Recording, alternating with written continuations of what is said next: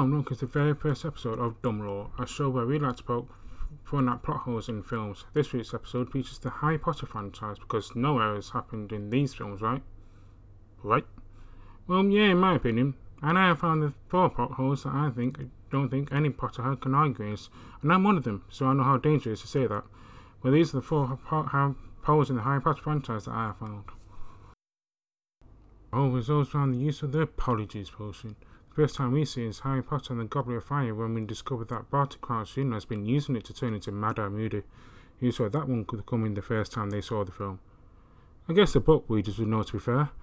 He has used it to turn his voice and appearance into Mad Eye Moody. What's the issue here, I ask? Well, what about the time Harry, Ron and Hermione break into the Ministry? They turn into the people they're impersonating, but they do not have their voice. If we ignore the book, where it spells out that the people who use it also have their voice.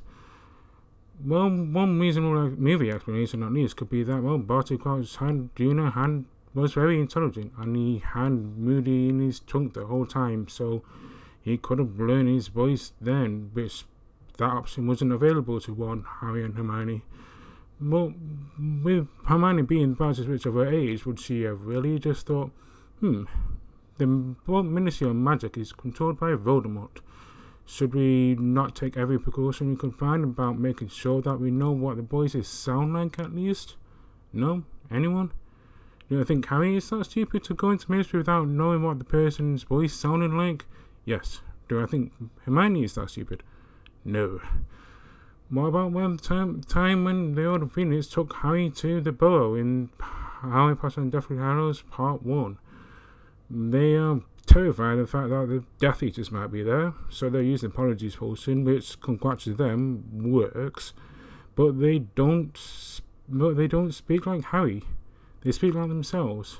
Um, so if they get into a battle, or the Death Eaters just happen to be in the sky because they probably were at least in the sky most of the time, which is what Moody thought in the books anyway why would they not try and listen to the person's voice if they knew there was seven? If they could see why there was uh, seven Harrys in the sky, that would just instantly give them away. Our second plot hole occurs in the Chamber of Secrets film.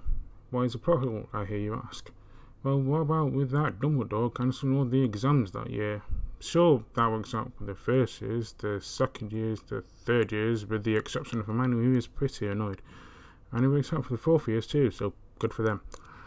I'm not so sure what it does to the six students around that time because, as far as I'm aware, they don't actually take exams. I guess they do practice ones. It's been too long since I read the books to remember, and they don't really show that in the sixth film, so I don't really know. But what about the fifth and the seventh year students? These are the most important exams of their life that determines their future job prospects. For the fifth year students, you could argue they at least get to go straight to the NEWTs without taking their OWLs exams, which I guess is a good thing. But I don't see how Dumbledore is doing his job properly if his students have to answer why they don't have any news at every single job interview.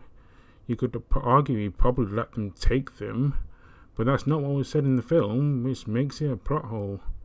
And by the way, I am Team Dumbledore was a bad headmaster. The third plot hole we are going to be talking about is resolves around the spell, the Expelliarmus spell.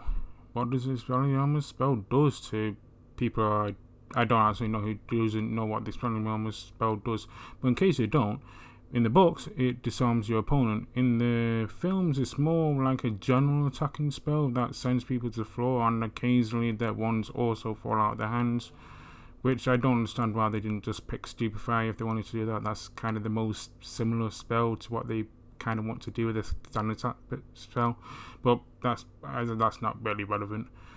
Um, there's problem tends to be that when the Elder Wand became such a big phenomenon in the Harry Potter films, where it's revealed that whoever disarms a wand essentially owns that wand, which is why isn't Expelliarmus the most powerful spell aside from Avada Kedavra and the rest of Unforgivable Curses?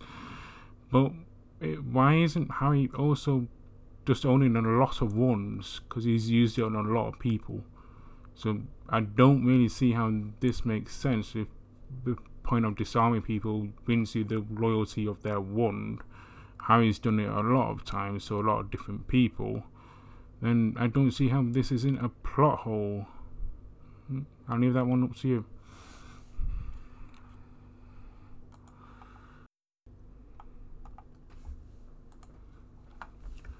Our final plot hole that we are going to talk about in this episode revolves around the time turner. First time we see a time Turner is when Professor McGonagall gives it to Hermione Granger in the third year so that she can take all of those extra classes that she wants to do. Which is stupid.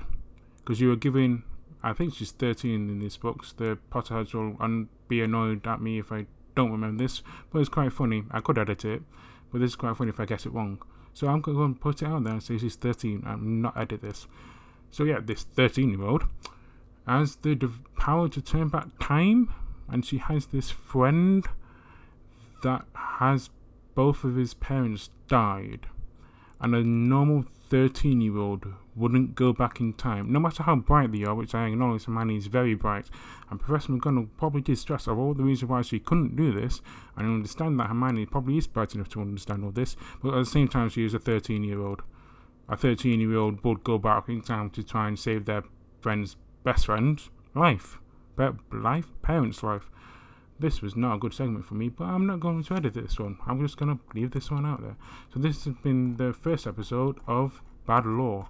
This is going to be a weekly episode, but I, I at least hope it's going to be a weekly episode.